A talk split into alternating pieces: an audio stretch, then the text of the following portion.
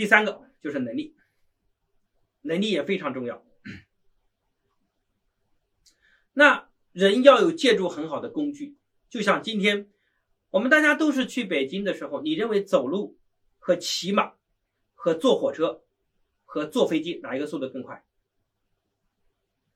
哪一个更快？当然不用说。那你说飞机是什么工具？所以今天孩子跟孩子之间的竞争，大家都已经越来越勤奋了。但是勤奋背后的效率的提升很重要。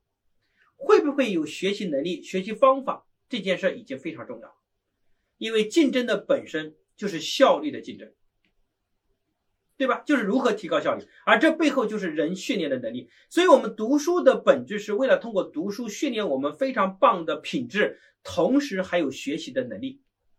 关于这点，我们专门研究一套方法，叫主动学习法，就如何从被动到主动，这里面有一整套的体系。大家如果想在线上学的话，我线上有一个课还讲了这部分的内容，啊，但是最好来线下，我会给大家深度训练这块内容。